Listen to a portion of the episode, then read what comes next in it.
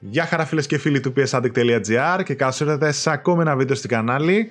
Αυτή τη φορά μαζί μου Άλεξη Γιάννης. Τι κάνετε παλικάρια μου; Γεια σας.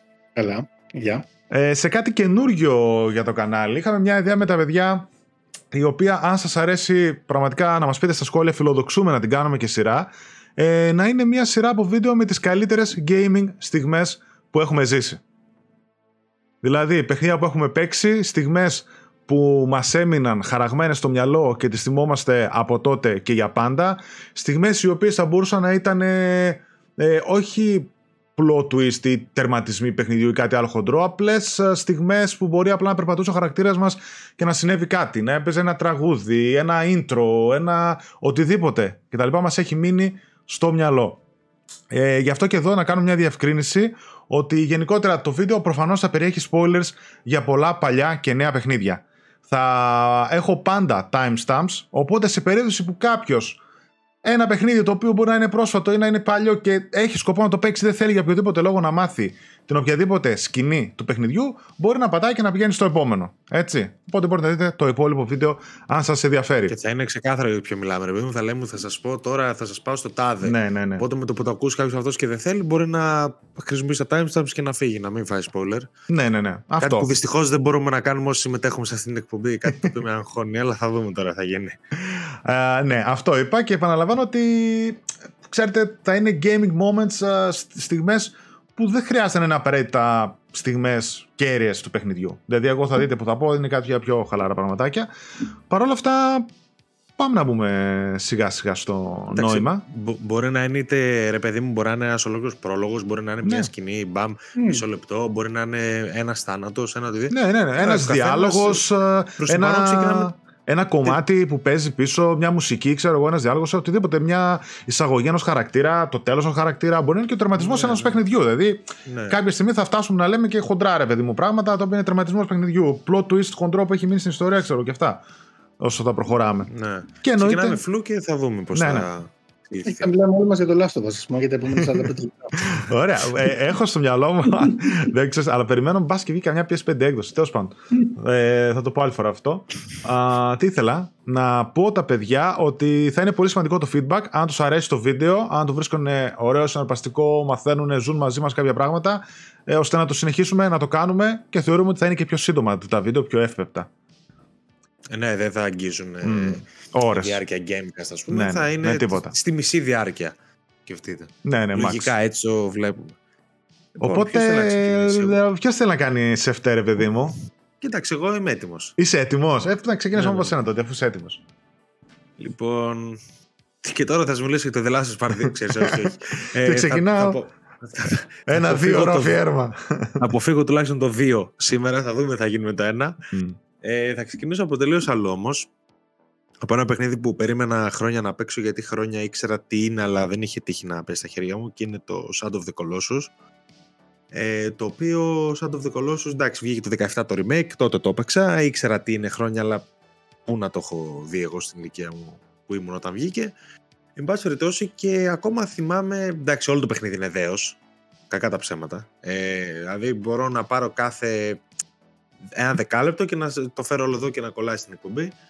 Αλλά νομίζω ότι παρότι δεν είναι αγαπημένος μου κολοσσός, νομίζω ότι η στιγμή που ανακαλύπτεις ε, τον πρώτο κολοσσό ε, Ναι, και, κλέβοντας, ναι, ναι. και κλέβοντας λίγο ε, θα φτάσουμε μέχρι και το σημείο που σκοτώνεις τον πρώτο κολοσσό γιατί είναι καταρχάς είναι λίγο, είναι δηλαδή τρία λεπτά δουλειά έτσι δεν είναι παραπάνω, είναι πολύ εύκολο αλλά η στιγμή που φτάνεις πίσω από μια παιδιάδα με το σπαθί ξέρεις που σε πάει στο περίπου και το ψάχνεις και ξαφνικά ανεβαίνεις σε ένα ύψωμα και από πίσω βλέπεις αυτό το κτίνος, ξέρω εγώ περπατάς λίγο και ξαφνικά βλέπεις αυτό το κτίνος με το ρόπαλο το μεγάλο και λες τι γίνεται. Δηλαδή τέτοια κλίμακα δεν την περιμένεις σε αντίπαλο δεν- και δεν την έχεις ξαναδεί κιόλας. Ναι, PlayStation 2 εποχή θυμίζω, έτσι. Ναι, ναι, ναι, αυ- αυτό είναι το σοκαριστικό.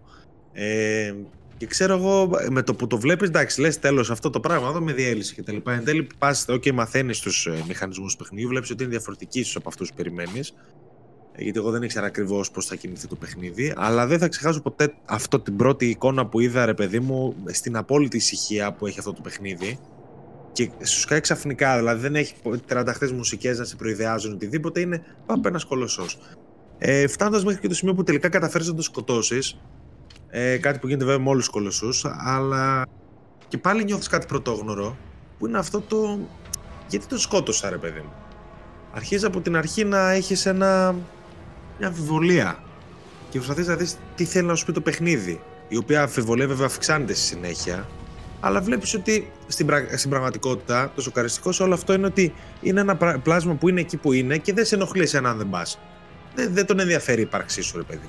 Μέχρι να το χτυπήσεις είναι. Και πέφτει μετά, παίζει και η μουσικούλα, ξέρεις, κλασικά επένδυμα, εξαφανίζεται ο κολοσσός, έρχεται και η ψυχή, ξέρεις, στον ε, πρωταγωνιστή. Και τότε, ρε παιδί μου, έχει καταλάβει το 17 ότι παίζω κάτι σπουδαίο. Δηλαδή, παίζω κάτι που ανταποκρίνεται σε ό,τι περίμενα αυτά τα χρόνια. Κάτι το οποίο συνέχεια του παιχνιδιού βέβαια, βέβαια αυξάνει συνέχεια γιατί η κολοσσή γίνεται πιο περίπλοκη και τα σχετικά. Και δεν θέλω να ξεφύγω να κάνω ανάλυση αν το κολοσσός προφανώς.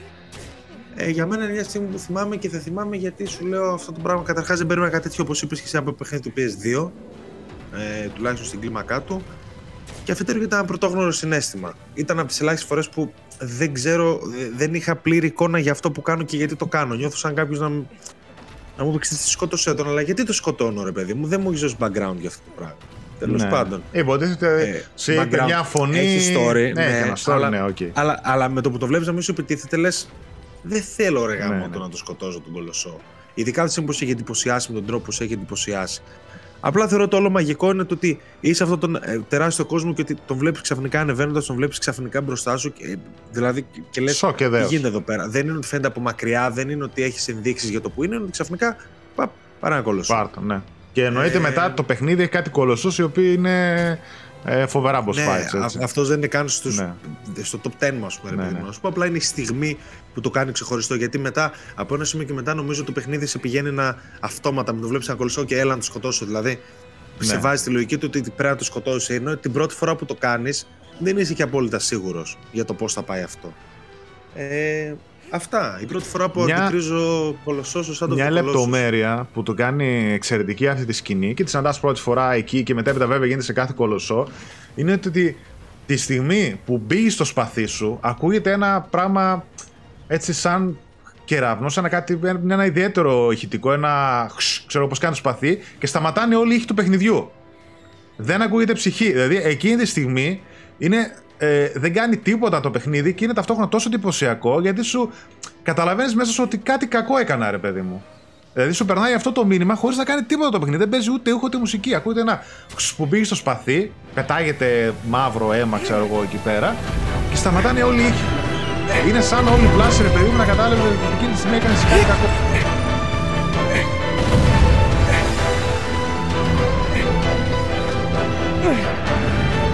Και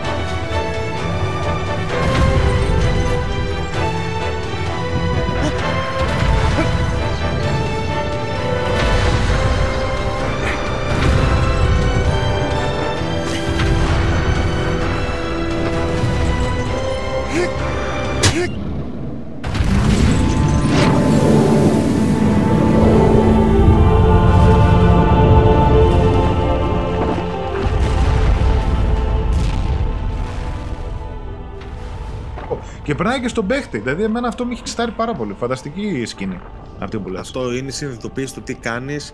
Βασικά είναι διπλή συνειδητοποίηση. Μία με το που βλέπεις τι πρέπει να κάνεις και μία με το που καταλαβαίνεις τι έκανες.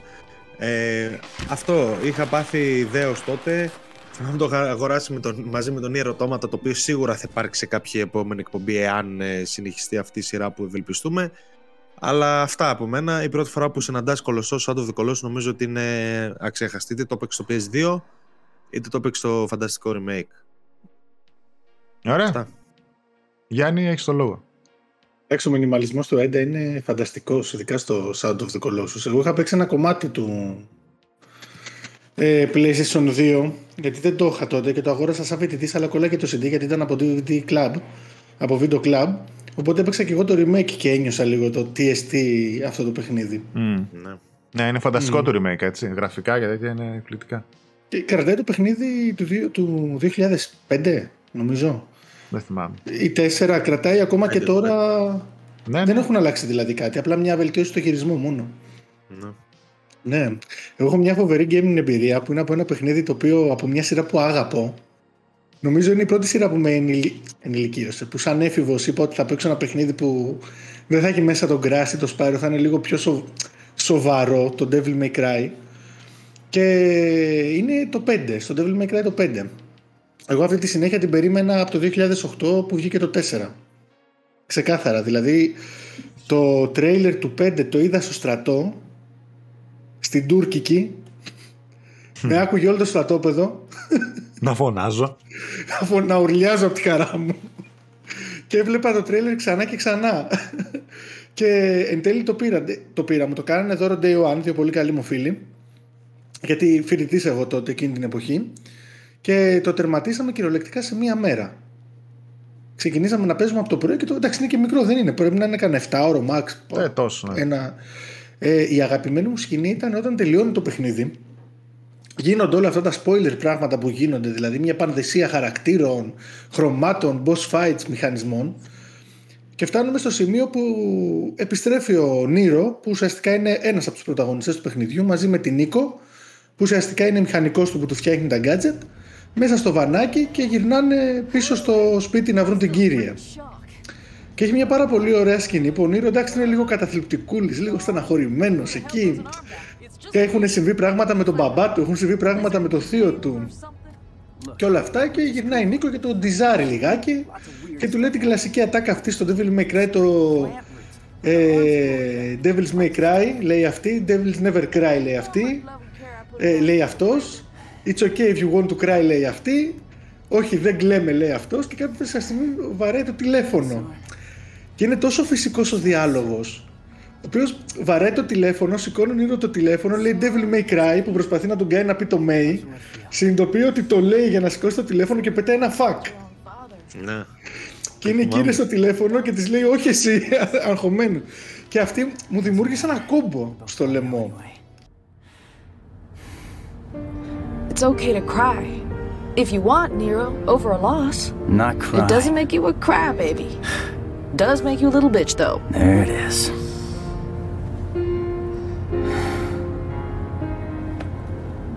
You think I'm a demon?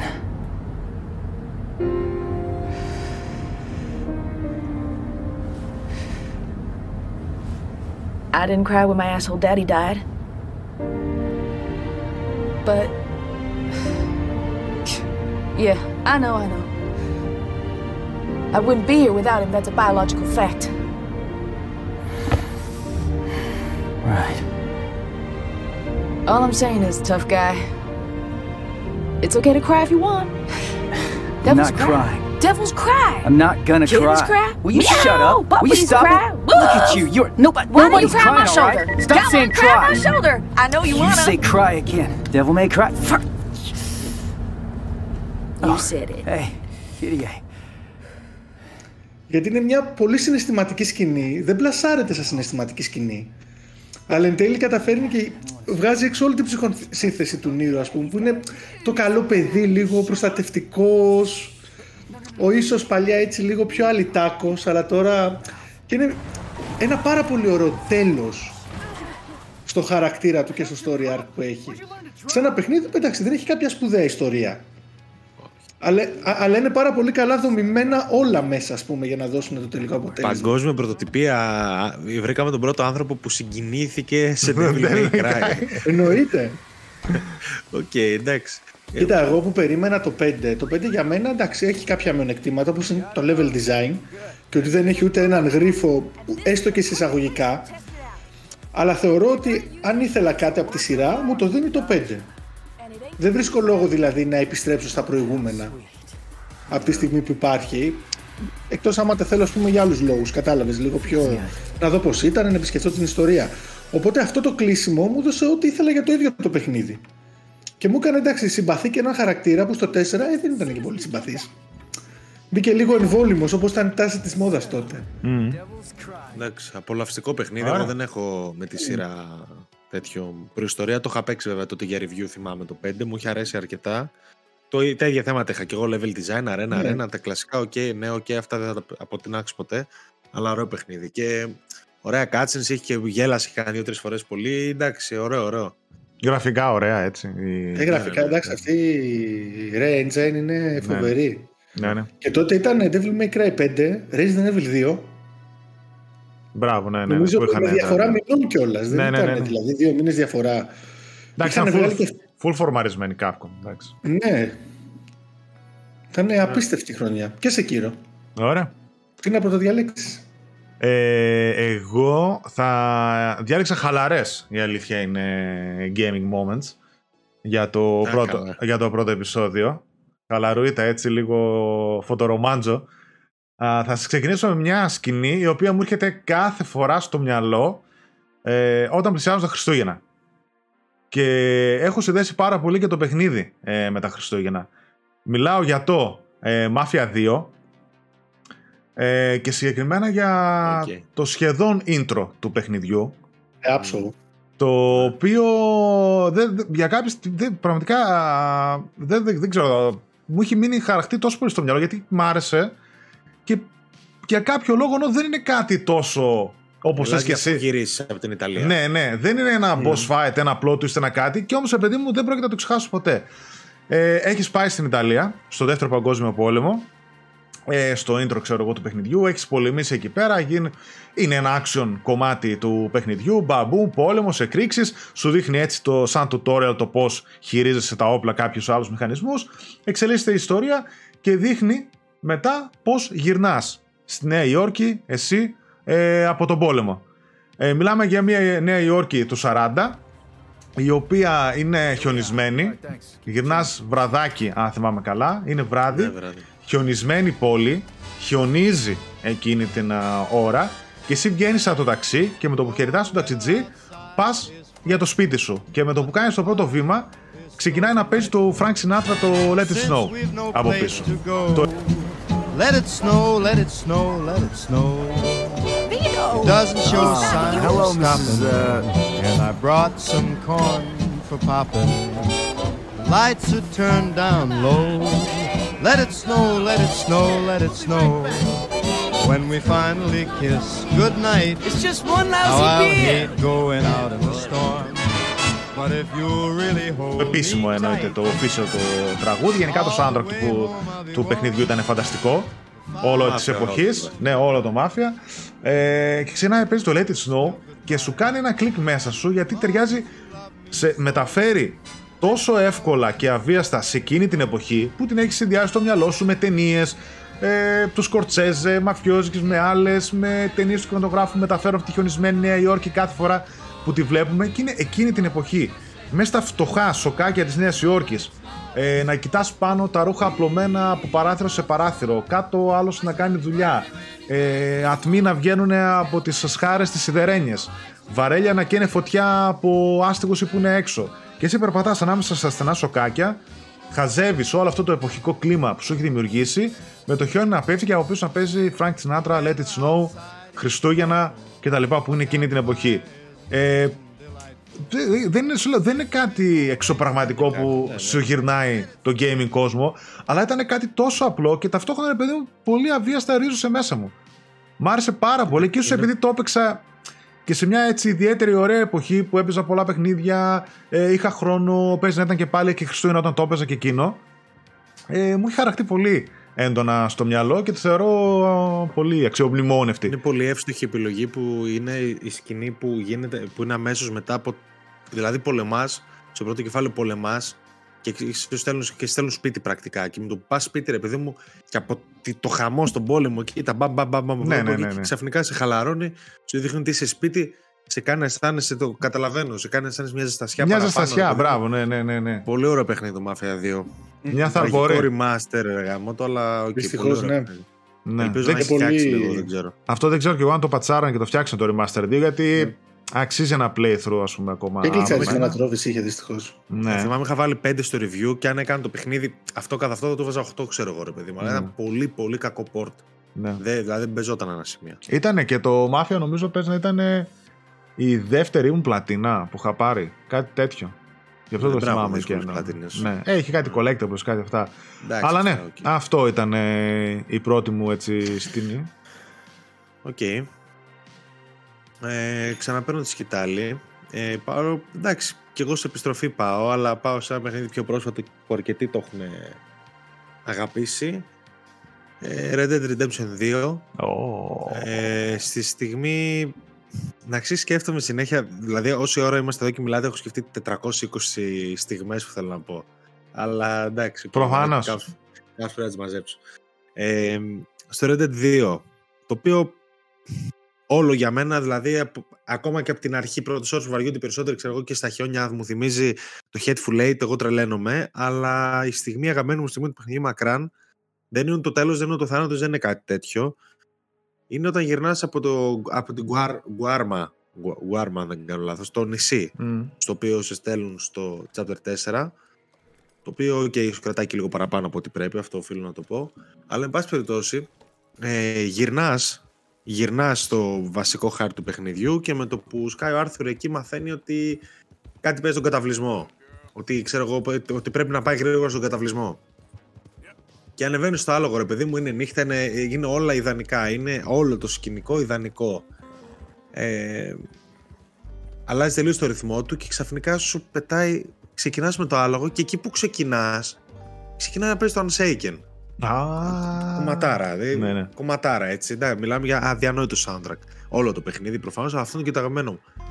Και παίζεις το Unshaken και γυρνάς προς. Το... Και απλά κάνεις μια διαδρομή από το, από το, από το νησί, από το νησί λέω, από, την, ε, από το λιμάνι μέχρι τον καταβλισμό. Μια μια απόσταση την οποία μπορεί να διανύσει άλλες 200 φορές μέσα στο παιχνίδι γιατί έτυχε να έχεις ένα quest Αλλά είναι τελείως διαφορετικό. Γιατί τώρα δεν βρίσκει κάτι στον δρόμο, παίζει απλά το Unshaken, είναι βράδυ, υπάρχει φεγγάρι κτλ. Ξέρεις ότι υπάρχει ένας κίνδυνος πας να αντιμετωπίσεις γιατί έχεις μάθει τα δικά σου άτομα, το, το, υπόλοιπο, το υπόλοιπο camp. Ε, μπορεί να βρίσκεται σε κίνδυνο δεν ξέρω αυτή τη στιγμή θα τη θυμάμαι πάντα δηλαδή μου είχε, yeah. μου είχε προξενήσει συναισθηματικό σοκ έβαλα δάκρυσα ε, ασυναίσθητα Θεωρώ που μαγική, μαγική την επιλογή του τραγουδιού, μαγική, το στίχο του, μαγική την επιλογή του για το συγκεκριμένο σημείο, στο οποίο πρακτικά δεν γίνεται τίποτα. Πας απλά με το άλογο κάπου. Και έχει και το μαγικό αυτό το ρεντέ το οποίο μπορείς να βάλεις το άλογο να πηγαίνει μόνο του και να το κάνεις σε ναι, cinematic ναι. mode και να παίζει αυτό από πίσω και να σου πιάνει πλάνα τα φεγγάρια, τα από εδώ, τα από εκεί. Παιδιά, σοκ. Δηλαδή, δεν ξέρω, για, ε, για μένα ήταν η στιγμή, παρότι ξεκινάμε από το chapter 2 περίπου να γίνεται αριστούργημα το Red Dead, ε, ήταν η στιγμή που κατάλαβα ότι παίζω ένα αριστούργημα, δηλαδή με όλη την έννοια της λέξης. Από εκεί και πέρα δεν σταμάτησε ποτέ το Red Dead. Με το που γυρνάς από την κουάρμα και παίζεις το Unshaken. Για μένα εκεί είχε τελειώσει η δουλειά. Ήταν αγαπημένο παιχνίδι της χρονιάς εννοείται. Και είναι χαραγμένο τόσο έντονα. Θα ήθελα να το ξαναπέξω όλο το παιχνίδι μόνο και μόνο για αυτή τη σκηνή. Ε, δεν, δεν ξέρω, μαγεία, μαγεία. Εκεί η Rockstar νομίζω παρέδωσε τόσα πολλά με τόσα λίγα. Ναι. Μια απλή διαδρομή από το Α στο Β και ένα τραγούδι να παίζει από πίσω. Τίποτα άλλο. Τίποτα άλλο. Ούτε θάνατος, ούτε τίποτα. Πας στο άγνωστο. Παίρνω το λόγο εγώ. Γιατί εντελώς τυχαία έχουμε την ίδια σκηνή, αλλά στο Red Dead Redemption 1. Okay. Οπότε επανέλαβε το ίδιο κόλπο στο Red Dead Redemption 2 η Rockstar. Μπράβο της. Λοιπόν, Καλά έκανε, θα πω εγώ. φοβερή σκηνή. Το Red Dead Redemption 1 ήρθε από το πουθενά στο PlayStation 3. Ε, εντάξει, δεν ήταν το Red Dead Revolver, κανένας δεν είχε ασχοληθεί ας πούμε, στο PlayStation 2 και αυτά. Και Capcom νομίζω ότι ήταν. Ναι, ναι, από την Capcom. Πούμε, το, την Capcom. Ε, το είχαν mm. πάρει, ναι, το franchise μετά η Rockstar και έβγαλε το Redemption το οποίο ήρθε από το πουθενά και σάρωσε. Μιλάμε για ένα epic uh, western παιχνίδι που μέχρι τότε δεν υπήρχαν. Τα περισσότερα ήταν ψιλοκαρικατούρες, ε, μικρά παιχνιδάκια, κάτι FPS, κάτι τέτοια. Ω εκεί. Look. Ναι, ναι. Αυτό ήρθε και έδωσε ένα epic western παιχνίδι uh, σε μια εποχή που δεν συνηθίζαμε να βλέπουμε στα παιχνίδια. Και είσαι τώρα σε μια φάση όπου έχεις φάει αρκετές ώρες στο χάρτη του παιχνιδιού, μέχρι τότε δεν ήξερες πόσο μεγάλος είναι. Ε, Κάνεις αποστολές σου, κινείσαι στο χάρτη, ερημική δρόμη, πόλη, κάκτη, όλα αυτά τα γνωστά εκεί πέρα της ερήμου. Και είναι η πρώτη στιγμή όπου μετά από ένα main quest πας στο Μεξικό. Mm. Έτσι, στην ουσία ανοίγεις άλλο ένα τεράστιο κομμάτι του χάρτη, μια άλλη τεράστια περιοχή του χάρτη ε, και μεταφέρεσαι σε μια άλλη χώρα, βασικά έτσι, στο Μεξικό. Και έχει αυτό ακριβώς που είπες όταν γυρνάς από το νησί, στο Red Dead Redemption 2. Ξεκινάς με το άλογο σου και κάνεις μια διαδρομή 3, 4, 5 λεπτά κάπου εκεί όπου ανάλογα και το τι έχεις γιατί ξέρεις ο καιρός και ο καιρός μάλλον η ώρα της ημέρας δεν ήταν σταθερή, δεν ήταν γραμμική άμα πετύχαινες βράδυ, ξέρω εγώ, με άστρα ή βροχή ή ας πούμε κανένα ηλιοβασίλευμα, το έκανε δυο φορές πιο μαγικό όλο αυτό. Άμα πετύχαινες. Παίζει αυτό το, το entering Mexico, παίζει. Παι, το, το far away. Το far away. Και ξεκινάει και παίζει το far away από πίσω. Και είσαι εσύ, τσούκου τσούκου με το άλογο, στα γνωστά και σιγά σιγά βλέπεις το τοπίο να αλλάζει και πώς φτάνεις στο Μεξικό επί 4 λεπτά, απλά καλπάζοντας στο ηλιοβασίλεμα σε νέο μεγάλο κομμάτι του χάρτη από πίσω τη μουσικάρα το far away. Και μπαίνει μετά στο Μεξικό, σταματάει το τραγούδι, κατεβαίνεις από το άλογο και ξεκινάς μετά άλλο ξέρω εγώ πόσο κομμάτι του παιχνιδιού και σημαντικό που εξελίσσεται εκεί πέρα. Ε, φανταστική στιγμή. Ε, ε, γιατί εσύ είπες και για κάτι το οποίο έγινε σε μια εποχή του PlayStation 4 όπου έχουμε δει πολλά τέτοια σκηνοθετημένα. Στο PlayStation 3 ήταν τα πρώτα που αρχίσαν έτσι τόσο έντονα σκηνοθετικά στοιχεία να μπαίνουν στα παιχνίδια. Με τα Uncharted, με τα Rockstar, τα GTA και αυτά. Πρώτα έτσι, εδώ έτσι, ο κινηματογραφισμός μπήκε πολύ έντονα στο PlayStation 3 και μετά. Φανταστική στιγμή, φανταστική, φανταστική στιγμή για να εναλλάξει το background του παιχνιδιού, για να προχωρήσει την ιστορία χωρίς ουσιαστικά να κάνεις τίποτα και φανταστική μουσική από πίσω για άλλη μια φορά με το Faraway. Δεν θα συγχωρέσω στη Sony που το streaming στα παιχνίδια του PS3 είναι αυτό που είναι και δεν μπόρεσα να ευχαριστώ το Red Dead το 1 και το ξεκίνησα και το άφησα. Δηλαδή. Ορίστε. Αυτό Α, το πράγμα αυτός. είναι. Ένιωθα χάλια όταν. επειδή δεν το είχα παίξει και τώρα νιώθω χάλια επειδή έπαιξα μόνο μία ώρα. Δηλαδή δεν μπόρεσα να παίξω παραπάνω. Η, αυτή η θολούρα, αυτό το. κακή απόκριση, όλα αυτά δυστυχώς που δεν έρχεται με βελτιώσεις.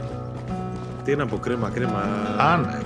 Πε, αν είναι ένα παιχνίδι που μου λείπει πολύ. Αγοράσεις ποτέ Xbox, βάλε το Red Dead Redemption 1 είναι από τα λίγα παιχνίδια που το έχουν κάνει 4K upscale ναι, ναι, μαζί με το Assassin's Creed 1 ας πούμε, και κάποια άλλα λίγα τα έχουν κάνει 4K upscale και φαίνεται εξαιρετικά. Δηλαδή τα, τα γραφικά του OK προφανώς δείχνουν τη γενιά τους, αλλά είναι καθαρότητα εικόνας full και 60 Εγώ περιμένω πιστεύω να remake κάποια στιγμή ένα remaster του παιχνιδιού και θα περιμένω ακόμα. Δεν θα μου πει κανένας ότι δεν θα βγει ποτέ. Στη μηχανή γραφικών Red Dead Redemption 2 εννοείται ότι θα πουλούσε τα κερατά του γιατί έχει μια φανταστική ιστορία από πίσω. Κάποιους χαρακτήρες τους έχεις δει και είναι, κολλάει πάρα πολύ. Μα με το που ξεκινάς τους ναι. βλέπεις. Εγώ με το που ξεκινάω ήμουν σε γνώριμα. Δηλαδή κατάλαβα. Εντάξει, ξέρω το story, το story το ένα έτσι κι αλλιώς ναι. έχοντας παίξει το 2. Ε, Τέλος πάντων. Ε, είναι το κρίμα... Better Call Saul του Breaking Bad πρακτικά. Αυτό το πράγμα είναι. Αυτή είναι η σχέση τους. Ναι, ναι. Ναι, απλώς το Better Call Saul βγήκε μετά, αλλά ναι, κατάλαβα. Ναι, ναι, ναι. ναι, πρακτικά. ναι. Οκ, οκ. Γιάννη. Εγώ τι να πω τώρα, να πω για ιαπωνικό παιχνίδι, δηλαδή, ντροπή πράγματα. Πραγματικά. Μετά το Red Dead Redemption, δηλαδή, τι, να, τι να αναφέρω εγώ; Ό,τι μπορείς κάνει. Ό,τι μπορώ. Εντάξει, κοίτα, πάντως γενικά και η Sony να παίρνει μαθήματα λίγο από αυτές τις σιωπηλές στιγμές που είναι πολύ σημαντικές σε αυτό το παιχνίδια. Ναι, ναι, ναι. Είναι πολύ βασικό γιατί μόνο η Naughty Dog έχει τέτοιες στιγμές, ας πούμε, ωραίες. Αυτό πήγα να σου πω ότι έχει και μετά σκέφτηκα ότι η Naughty Μόνο η Naughty Dog έχει, ναι. Δεν... Τη συνάντησα εγώ και κάπου αλλού. Και στο Days Gone. Κάτι παρόμοιο. Και, στο... mm. Α, και αυτό το σκέφτηκα και έχουν προσπαθήσει να κάνουν. ναι, ναι. Έχει. Εκεί με το boost. Υπάρχει και ένα κύρος. Που παίρνεις το boost και πάτε και παίζει από πίσω μουσικάρα πάλι. Δεν έχει, ναι, που έχει ωραίες μουσικές στο ναι. Days Gone. Αλλά... Το κάνει και το Death Stranding πάρα πολύ. Αυτή τη σιωπή που ταιριάζει. Καλά, που ταιριάζει. αυτά μετά. Άστα, άστα για άλλο επεισόδιο. Άλλο επεισόδιο, άλλη εκπομπή θα κρατήσω. εγώ θα αναφέρω. Εγώ θα αναφέρω το Bloodborne γενικά γιατί τότε ήταν η πρώτη μου επαφή με όλο αυτό το Souls-like ιδίωμα των παιχνιδιών. Γιατί είχε βγει το Demon Souls, ε, τότε δεν είχα PlayStation 3, απλά είχα έναν φίλο όμως που ουσιαστικά το ανακάλυψε. Δηλαδή πήρε μια κινέζικη έκδοση του παιχνιδιού να παίξει και μας τα είχε πρίξει. Μας έλεγε Demon Souls, μετά Dark Souls. Εγώ δεν είχα καταλάβει αν είχαν διαφορά τότε. Δηλαδή ήμουν σε τέτοια. Δεν είχα καλή αντίληψη, ας πούμε, γενικά με το τι έπαιζε με αυτά τα παιχνίδια, γιατί τότε δεν είχα και PlayStation και έπαιζε λίγο υπολογιστή παραπάνω. Ε, και εν τέλει βλέπω και εγώ το Bloodborne, ήξερα ότι έχει πάρει δεκάρια. Είχα δει και τα τρέιλερ. Είχα πρωτοπάρει και το PlayStation 4 και λέω θα το αγοράσω. Και είχα βρει την τώρα σχετικά σπάνια έκδοση, την Game of the Year σε hard copy. Mm. Δεν πολύ παίζει. Πλέον όχι. Ε, ναι, και τότε ο, η όλη φασάρια είχε γίνει με τη δυσκολία. Ότι είναι πάρα πολύ δύσκολα και εγώ δεν τα έπαιζα γιατί τα σνόμπαρα. Λέω εντάξει, εγώ παίζω Devil May Cry που ανέφερα προηγουμένως. God of War, Ονιμούσα. Τώρα θα μου φανούν εμένα δύσκολα αυτά εδώ. Τέλος πάντων, οπότε παίζω και αρχίζει να αλλάζει η αντίληψή μου. Και ξεκινάει το παιχνίδι, σε σκοτώνει το πρώτο, ε, ο πρώτος σκύλος που βλέπεις. Εκεί νομίζεις κιόλας ότι το παιχνίδι θα είναι τόσο δύσκολο. Οπότε σε βγάζεις σε αυτή τη μαγική, ας πούμε, σε αυτό το μαγικό τοπίο που είναι σαν ε, κημητήριο με την εκκλησία, το σπίτι, με το που παίρνεις τα όπλα. Αυτό το έχω δει και, εγώ, έχω φτάσει εκεί. Ναι, και κάποια στιγμή επιστρέφεις στην πόλη, το Γιάρνα. Και με το που φτάνεις στο πρώτο λαμπ, ουσιαστικά, και βρίσκεις την πρώτη ξεκλείδωτη πόρτα, την πρώτη διαδρομή και την πρώτη κλειδωμένη πόρτα, που ουσιαστικά είναι σαν σου λέω ότι θα επιστρέψεις με κάποιο τρόπο. Εκεί νιώσα κάτι μαγικό όσο έπαιζα. Δεν με ενδιαφέρει αν έχανα ή άμα ήταν δύσκολη η εχθρή, άμα ήταν εύκολη. Αλλά κάθε σπιθαμή και κάθε γωνιά που εξερευνούσα από την πόλη ήταν φοβερό σαν συνέστημα. Γιατί έβλεπες ότι η πόλη αυτή έχει μια πολύ διαστραμμένη ζωή σε αυτό που γίνεται μέσα στο παιχνίδι. Χαρακτήρες που σου μιλούσαν κλειδωμένοι μέσα στα σπίτια, δεν ήξερες καν ποιοι είναι, δεν τους έβλεπες. Ε, αυτοί οι, οι κάτοικοι που ήταν σαν λικάνθρωποι περίπου που σου ορμούσαν με το παραμικρό, που κρατούσαν ξύλινες ασπίδες, να βλέπεις ότι υπήρχαν κρυφά μονοπάτια που μπορούσες να πάρεις, έφτανε στους υπονόμους, ανέβαινε σε σπίτια, συναντούσες χαρακτήρες που αχναντεύανε το υπερπέραν. Και το είχαν στήσει με τέτοιο τρόπο. Πέρναγες μέσα από τα σπίτια για να κόψεις δρόμο. Και το είχαν στήσει με έναν τέτοιο τρόπο που πραγματικά ήταν σαν έσουν σε έναν λαβύρινθο κλειδωμένος και ψάχνεις να βρει απεγνωσμένα μια διέξοδο από την πόλη, να δεις που πρέπει να πας. Και αυτό ήταν ένα συνέστημα το οποίο μου έκανε πάρα πολύ ωραία εντύπωση. Δηλαδή, νιώθω ότι παίζω ένα παιχνίδι στο οποίο δεν είναι απλά σκοτώνω, παίρνω experience, βάζω πόντους. Είναι ένα παιχνίδι που το ίδιο το περιβάλλον είναι gameplay. Με κάνει να θέλω να φύγω από εκεί, να δραπετεύσω, να πάω αλλού, να δω τι γίνεται. Και ήταν κάτι το οποίο μου είχε κάνει απίστευτη εντύπωση. Και από εκεί και μετά αγάπησα τα ε, Souls-like. Και έχω και το μικρό θεματάκι με το Elden που δεν έχει αυτού του είδους του level design που είναι ίδιο με το Dark Souls του 1. Η αλήθεια είναι ότι οι πρώτες στιγμές του Bloodborne και στη Γέρνα μου και στα λοιπά, δηλαδή για μένα ειδικά που ξέρεις ότι η φάση μου είναι τέτοια, είναι σκοτεινή, είναι, ξέρεις, τι θέλω αυτή την ωραία τη βρωμιά, τα φεγγάρια, οι εκκλησίες, όλα αυτά ρε παιδί μου. Η αλήθεια είναι ότι παρότι δεν είναι του ύφους μου το Bloodborne, εάν θα ήθελα να έχω κάτσει και να έχω παίξει ένα παιχνίδι από αυτά ολόκληρο τον Bloodborne για αυτό το πράγμα που περιγράφεις, γιατί και εμένα αυτό μου έβγαλε κατευθείαν. Αλλά οκ, okay, ίσως κάποια άλλη στιγμή, σε κάποια άλλη ζωή θα είμαστε εδώ να το παίξω. Νομίζω ότι ναι, ναι. Έχει μια πολύ συγκεκριμένη στιγμή, γιατί έχει αυτό το βικτοριανό είδος ναι, που ναι. εγώ το λατρεύω. Είναι από τα, τα Penny Dreadful, η Penny Dreadful περίοδος και είναι σε ένα σημείο που κατεβαίνεις μια σκάλα κάτω στους υπονόμους, πτώματα, κοράκια, τα πάντα επικίνδυνα και βρίσκεις σε ένα τούνελ και φυσικά δεν παίζει draw distance στο Bloodborne αλλά καταλαβαίνεις ότι είναι κάτι μακριά γιατί υπάρχει έννοια ας πούμε της απόστασης. Και λες να μπω μέσα και ακούς ένα ε, κάτι να, βρυχα, να βρυχάτε το οποίο το κάνει απίστευτα τρομακτικό. Δεν βλέπεις τι είναι. Καταλαβαίνεις όμως ότι ξέροντας αυτά τα παιχνίδια αν πάω μάλλον είμαι one shot. Αλλά πας γιατί δεν έχει Ναι, να πάρεις λίγο μάτι. Εντάξει, θα, θα, θα πεθάνω στην άλλη γωνία. Τι θα γίνει. Αυτό είναι όλο το Bloodborne περιγράφει. και ανατριχιάζεις, ναι, δηλαδή φοβάσαι. Χωρίς να σου πετάξεις κάτι στα μούτρα, απλά φοβάσαι.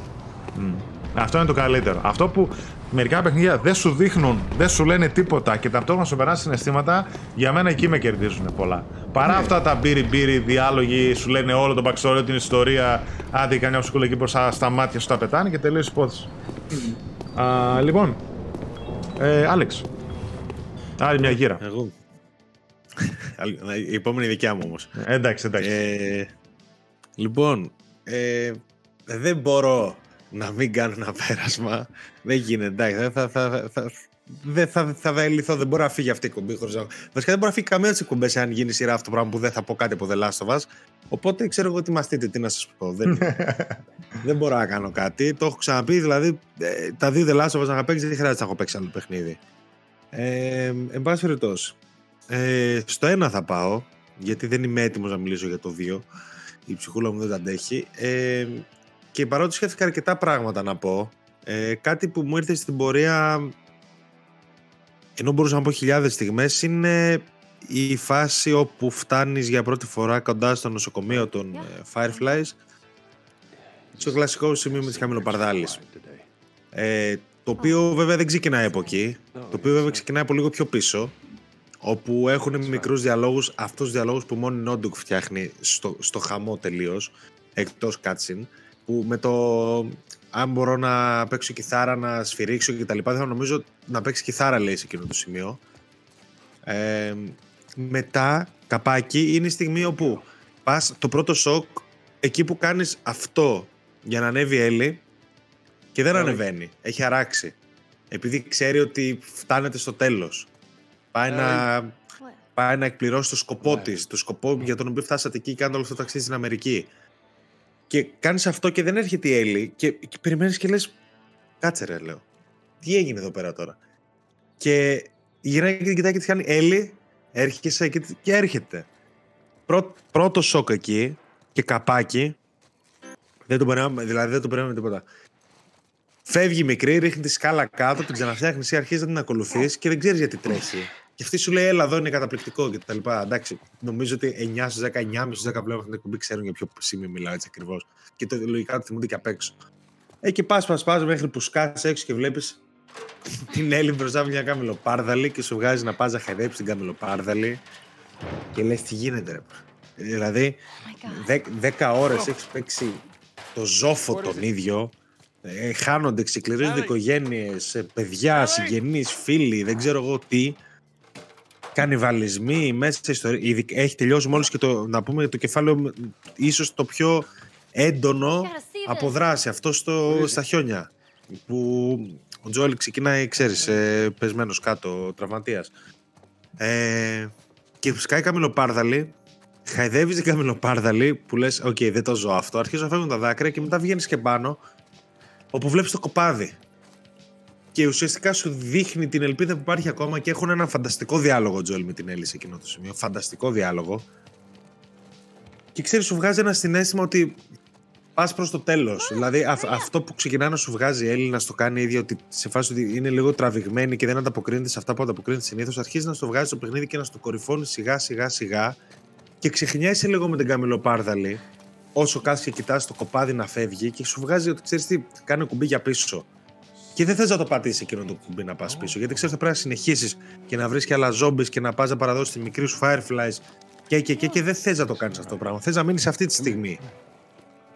Ε, δεν ξέρω αν υπάρχει κάτι άλλο να αναλύσω. Για μένα ήταν πραγματική γροθιά στο στομάχι αυτό το παιχνίδι. Από τις ελάχιστες στιγμές του The Last of Us, του δεύτερου μισού κυρίω στο The Last of Us, ίσως και μόνη, στην οποία πραγματικά ηρεμείς και νιώθεις ότι υπάρχει και λίγο καλό σε αυτόν τον κόσμο, ρε παιδί μου. Ότι υπάρχει κάτι όμορφο ακόμα.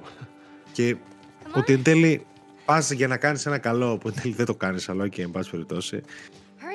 Δεν ξέρω, ήταν μια σκηνή που πραγματικά θεωρώ ότι θέλει τεράστια, τεράστια δημιουργική φαντασία για να σκεφτείς να τη χώσεις σε εκείνο το σημείο, υπό αυτές τις συνθήκες, λίγο πριν φτάσει στο τέλος. Τι να πω, δεν ξέρω. Ε, μαγική στιγμή, πανέμορφη στιγμή, σου πιάνει την ψυχή και στη διαλύει. Δεν, ε, δεν ξέρω, δεν, δεν έχω κάτι άλλο να πω νομίζω για, για αυτό το πράγμα.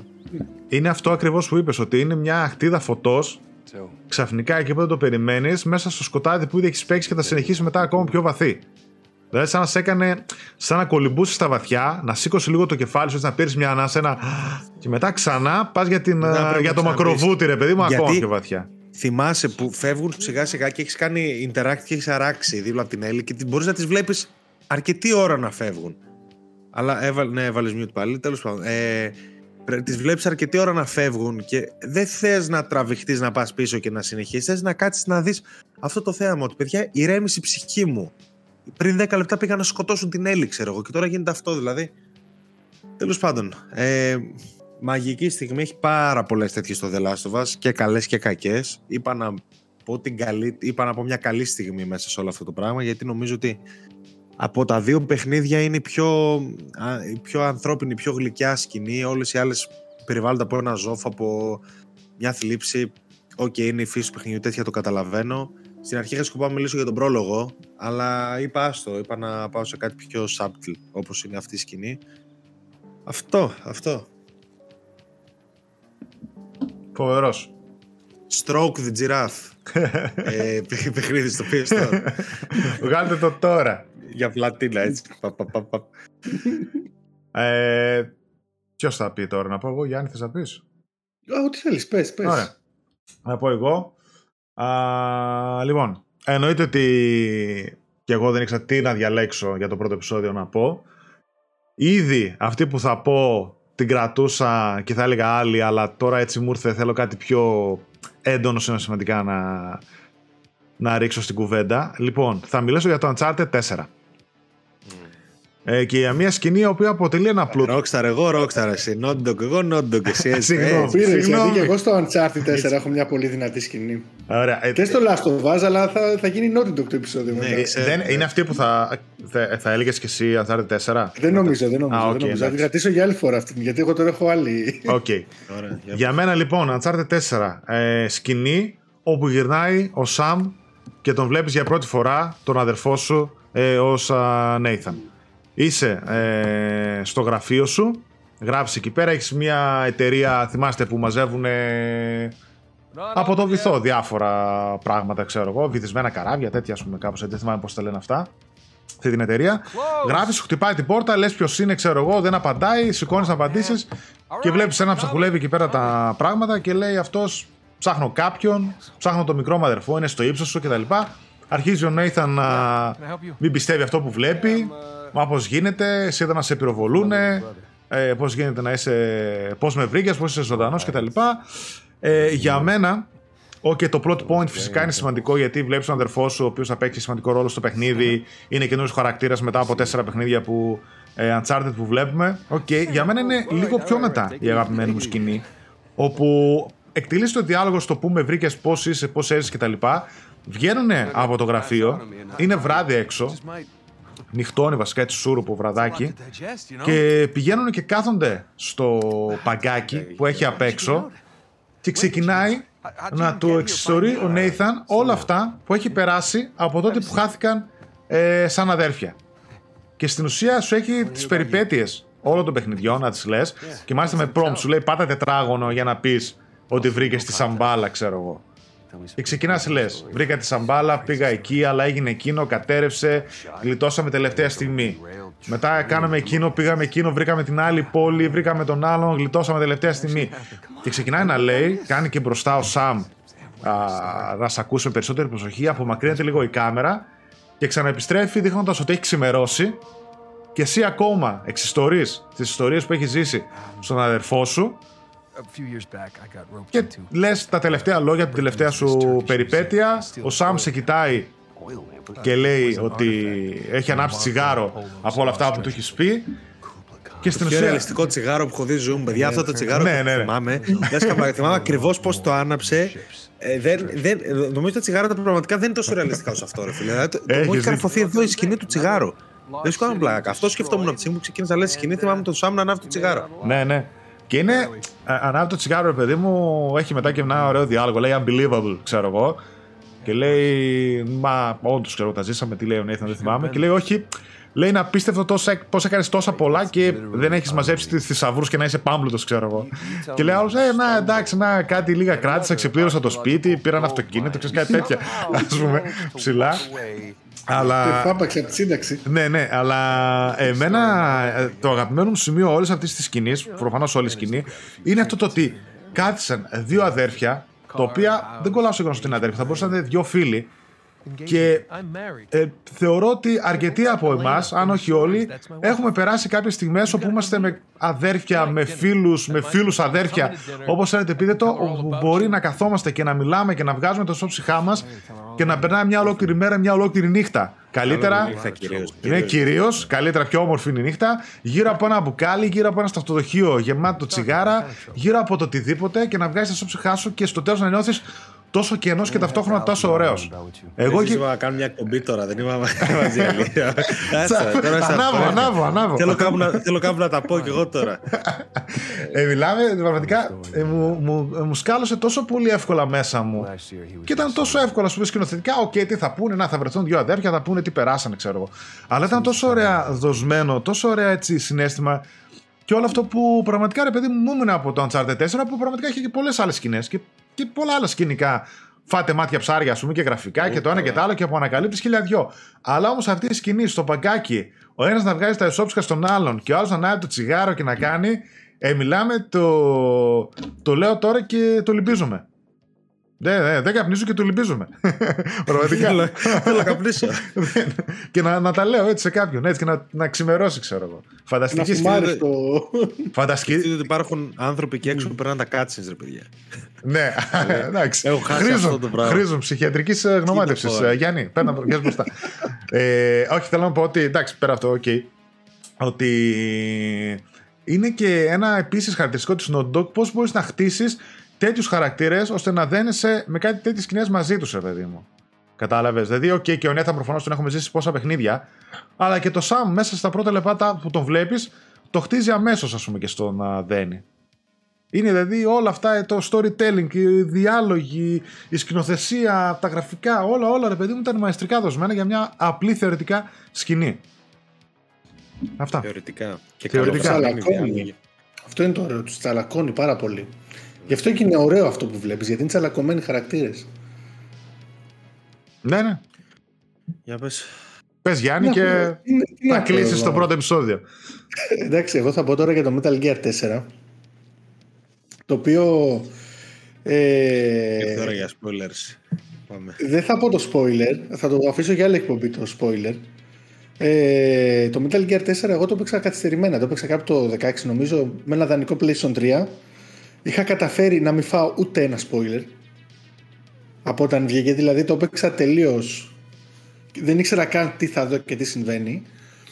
Και αυτό που θυμάμαι, εντάξει, θυμάμαι όλη την ιστορία γενικά. Θυμάμαι ότι είναι ένα παιχνίδι που το χαρακτηρίζει μια απίστευτα μεγάλη μιζέρια. Ο Snake είναι γέρος, ο Snake δεν έχει πολλά χρόνια ζωής. Ο Snake πρέπει να σταματήσει ένα μεγάλο κακό από το να συμβεί, μια αλλαγή, ας πούμε, στο status quo της παγκόσμιας τάξης. Μιλάμε τώρα για μια έτσι πολύ ωραία ιστορία από τον ψυχρό πόλεμο με κατασκοπία, με ε, κυβερνήσεις, ε, με όπλα, με πρόξη πολέμους, ε, με τσιπάκια, nano machines, απέθαντα βαμπύρ, ninja cyborg, τα ό,τι πάντα. Βρήκαν, ό,τι βρήκαν. Ό,τι βρήκαν το πετάξανε. Μέσα. Κοτσίμαρος μέσα όλα. Για να τα κλείσουμε και από την αρχή ως το τέλος ο Snake που είναι ο, πιο μίζερος χαρακτήρας γιατί όντας γέρος και όντας ένας παλιός θρύλος όλοι οι χαρακτήρες που έχεις γνωρίσει από τα προηγούμενα έχουν μεγαλώσει και έχουν οριμάσει και έχουν κάνει πράγματα. Και αυτό το βλέπεις μέσα στο παιχνίδι. Και όλοι έχουν απομυθοποιήσει μέσα στο παιχνίδι το Snake και το βλέπεις και αυτό πάρα πολύ έντονα. Και ο ίδιος είναι ένα χρέπι. Ένα χρέπι που προσπαθεί δηλαδή δεν μπορεί να τα βγάλει πέρα. Οπότε όσο παίζει το παιχνίδι ο Snake προσπαθεί να ανάψει ένα γαμημένο τσιγάρο. Και κάθε φορά που το ανάβει, του λένε κάνει κακό στην υγεία σου. Βύχει σαν γέρος. Τον βρίζουν. Είμαι γέρος. Είναι γέρος. Τον βρίζουν. Τον κάνουν στην άκρη. Και προσπαθεί να ανάψει ένα τσιγάρο. Έχει μια χαρακτηριστική σκηνή τελευταία αποστολή στο briefing. Που είναι όλοι και κάνουν το briefing. Και ανάβει τσιγάρο Snake. Και του λένε τι το ανάβεις θα πεθάνεις και είσαι σε μια απόγνωση ότι δώστε το τσιγάρο στον άνθρωπο. ο οποίος έχει περάσει από 40 κύματα. Μα δεν είναι και στο. Τέτοιο τώρα τι θυμήθηκα. Όταν κάνει install το παιχνίδι, το οποίο είναι πάρα πολλά λεπτά στο PlayStation 3, έχει το Snake που καπνίζει νομίζω. Ναι. Που ανάβει τσιγάρο, ας πούμε, και καπνίζει. Και είναι όλο το install για πόσα λεπτά, 10 λεπτά μπορεί να κάνει install. Είναι εκεί πέρα έτσι και καπνίζει. Και καπνίζει, ναι. Έχει το χαρακτηριστικό από το Metal Gear Solid το ένα που καπνίζεις και χάνεις ζωή. Ναι, ναι, ναι, ναι, ναι. Σιγά σιγά και το χρησιμοποιείς για να δεις τα λέιζερ. Αλλά είναι αυτό είναι τόσο μίζερο και δηλαδή πραγματικά θέλεις αυτός ο χαρακτήρας να βρει μια κάθαρση στη ζωή του. Την οποία προφανώς ο Κοτζίμα έχει κάνει ένα πολύ πολύ σύνθετο πράγμα, ας πούμε. Αλλά αυτή την κάθαρση δηλαδή δεν στη δίνει καθόλου με αυτό το κάπνισμα. Και νομίζω και κάποια στιγμή που πάει να ανάψει, έχει το περιθώριο να ανάψει ο ίδιος ένα τσιγάρο, να το καπνίσει ήρεμα και το πετάει εν τέλει. Δεν το κάνει καν. Δηλαδή και εκεί δεν στο δίνει. το τσιγάρο. Ε, έχετε πάει με τα τσιγάρα σήμερα και δύο, ρε. Θα, θα, θα, θα τα αρχίσω, αλήθεια λέω. Θα έλεγα άλλη σκηνή, θα έλεγα Metal Gear 4, θα έλεγα άλλη σκηνή, θα έλεγα spoiler, αλλά αυτό με το τσιγάρο μου το έκανε πάρα πολύ έντονο. Ναι, ναι, κάτω το για άλλο επεισόδιο. Γιατί θυμάμαι ότι στο τέλος πραγματικά έκλαιγα με λιμούς και έλεγα γαμημένο τσιγάρο. δεν τον άφησε να κάνει τον άνθρωπο. Ολόκληρο παιχνίδι. Τι ήθελε; Τελικά δεν το έκανε. Δεν έκανε. Παίξτε στο PlayStation 3, είναι παίξτε. Αξίζει. Εγκλωβισμένο στο PlayStation 3 είναι και αυτό. Έτσι. Μαζί. Πω, πω, πολύ κρίμα. Ναι, ναι. Α, λοιπόν, νομίζω ότι είμαστε ok για πρώτο επεισόδιο. Είπαμε ωραίες στιγμές. Έτσι, μια ποικιλία. Ε, πραγματικά πέρασα πάρα πολύ ωραία στην εκπομπή. Δηλαδή, ωραία τα είπαμε. Μ' άρεσε πάρα πολύ και αυτά έτσι Ναι. πως τα περιγράφουμε και πώς βλέπω μέσα από τα μάτια και των άλλων κάποια παιχνίδια που μπορεί να έχω Δεν παίξει. είπαμε για Μπορεί, το My Name is μπορεί Michael, και όμως. όχι. Σε επόμενο, επόμενο. Αυτό είναι super spoiler. Αυτό- Η στιγμή που έσχασε η πλατίνα, παιδιά. Ε, ω. Ω, λες, Το ναι. άναψα. Το άναψα. Ε, ελπίζω τα παιδιά που μας α, είδαν και μας άκουσαν να τους άρεσε το 45 συγκεκριμένο λεπτό βγήκε. βίντεο. Πλάκα Ναι, ναι, ναι, ναι, 50 λεπτό κοντά. Οκ, Ελπίζω να οκ, σας μια άρεσε. χαρά. Πείτε μας στα σχόλια αν θέλετε να τη συνεχίσουμε ή κάτι άλλο να αλλάξουμε ή να προσθέσουμε οτιδήποτε κτλ.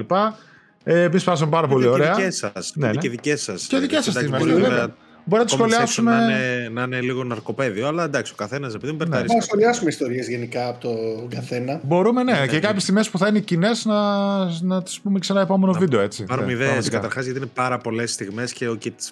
Ναι, ναι, ναι. Δηλαδή δεν δεν γίνεται να θυμάσαι όλες. Δεν γίνεται. Εγώ τώρα- Στην πορεία της εκπομπής με έπιασαν. Μου ήρθαν. Κι εγώ, 600 κι εγώ. πράγματα, δηλαδή. Ναι, ναι, ναι, ναι. Και εγώ έτσι ακριβώς. Δηλαδή τώρα και τώρα που μιλάμε, μου σκασε. Μου σκάνε στη μέσα από παιχνίδια, ξέρω εγώ έτσι. Ωραία, κλείσει να γράψεις το δεύτερο επεισόδιο. Για μας. Α, δεν θα βγει ποτέ, άστα τα λέμε μεταξύ μας. Ανάψουν και ένα τσιγάρο.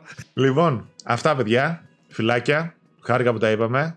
Τα λέμε στο Καλή επόμενο. συνέχεια. Τα λέμε. Τσαου, τσαου.